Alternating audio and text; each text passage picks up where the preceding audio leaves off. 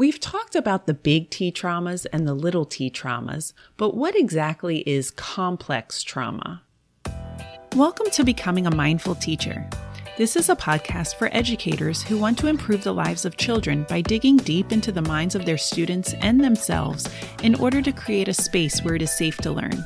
My name is Winter, and I am passionate about helping children break through their mental junk in order to become successful little humans. Join me on this journey each week as we delve into the many ways that we can help our students succeed, no matter what difficult situations they've experienced. Let's get started. Welcome back, guys.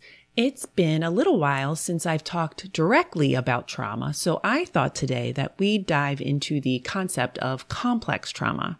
Back in episode one, we talked about big T traumas and little t traumas. The big T traumas are those events that most people think about when you assume that someone has gone through a traumatic event, things that could cause PTSD, such as fighting in a war or natural disasters or physical abuse. The little t traumas, while they might not be life threatening, are still events that can shake us up and make us feel helpless at the time. Remember though that we can't assume how anyone will respond to an event which could be traumatic. So what is complex trauma? The National Child Traumatic Stress Network describes complex trauma as both children's exposure to multiple traumatic events, often of an invasive interpersonal nature, and the wide ranging long term effects of this exposure. So, when you think of a traumatic event that could be wide ranging and long term, these would usually be the events of chronic abuse, um, profound neglect, because they are interpersonal. I'm not saying that they're always caused by, but they are usually caused by um, some type of caregiver, uh, because it's somebody that they usually have a, a close relationship with. So now, how does this affect you as a teacher? Well, one thing to remember is that you may not always be aware that this is happening. I mean, if we always knew when abuse was happening to our students, then we would be able to intervene and help these students right away. And maybe sometimes there are faculty members, whether it be the school counselor or social workers or the school psychologists who they're really on top of these situations, but sometimes they don't always let you in on what exactly is going on. And that's okay. Remember, we cannot control the situations that our students are enduring outside of the school.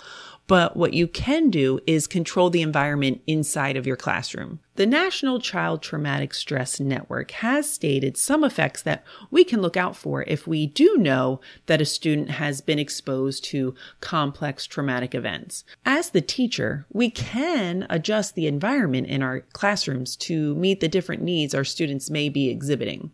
One effect that we may come across in a student experiencing these complex traumas would be difficulties with attachments and relationships.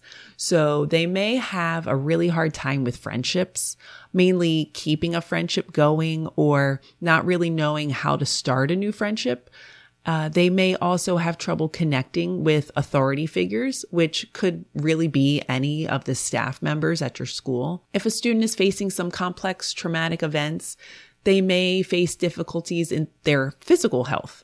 Um, I brought this up in the episode about the trauma body. When the child is growing up under constant stress, their immune system and the body's stress response may not develop in its normal, regular manner. So they may feel that, that racing heart or a shortness of breath and their body may go into fight or flight and just kind of shut down. So to someone who has not experienced complex trauma, you may see some of these bodily reactions as an overreaction or not quite matching what you would expect of the event going on in the classroom. But remember, we can't assume anything.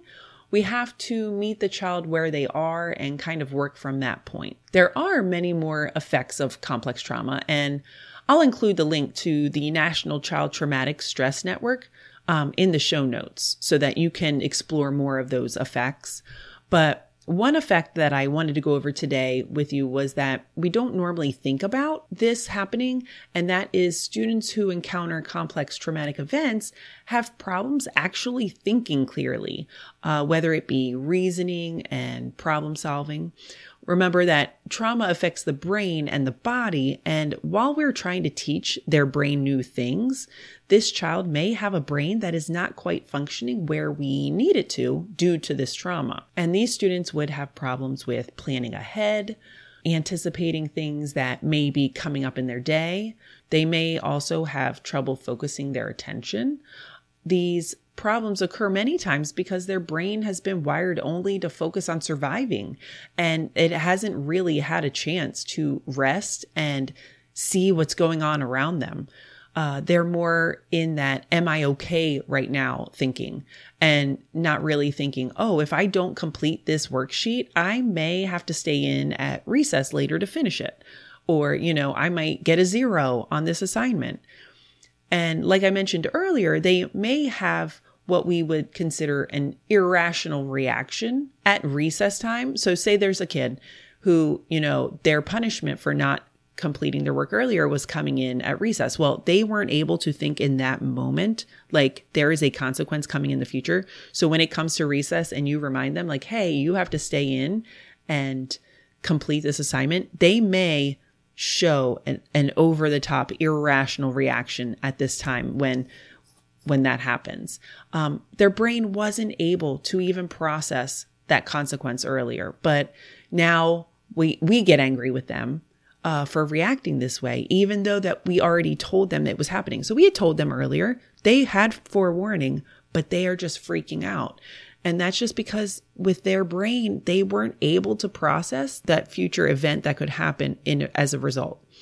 And it's a lot, I know, but these kids need us. They are just struggling so much with life that I know that you guys are out there helping them make it through in the few hours that we have them for.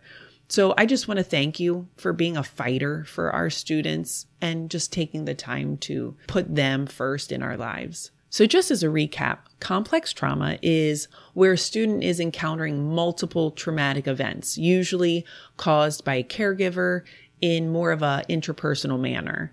And these traumatic events can have really difficult effects on the child, including, but certainly not limited to, you know, effects in building and keeping relationships with their peers and adults, difficulty regulating their body and their emotions, as well as trouble getting their brain to focus and really process any thoughts and problem solving skills. But I know you're amazing. And I know you are taking these steps to learn and help these students. So that definitely gives me a lot of hope, and I know others a lot of hope for our students. If you're interested, I'm going to link my checklist of 60 plus ways that you can create a trauma sensitive environment in your classroom so that we can begin to meet the needs of our students who may be experiencing these complex traumas, whether we know that they're going through this or not. Alrighty, guys, that's enough heavy chatting for today. I hope you have a wonderful day. Do your best work, and I will chat with you guys next week.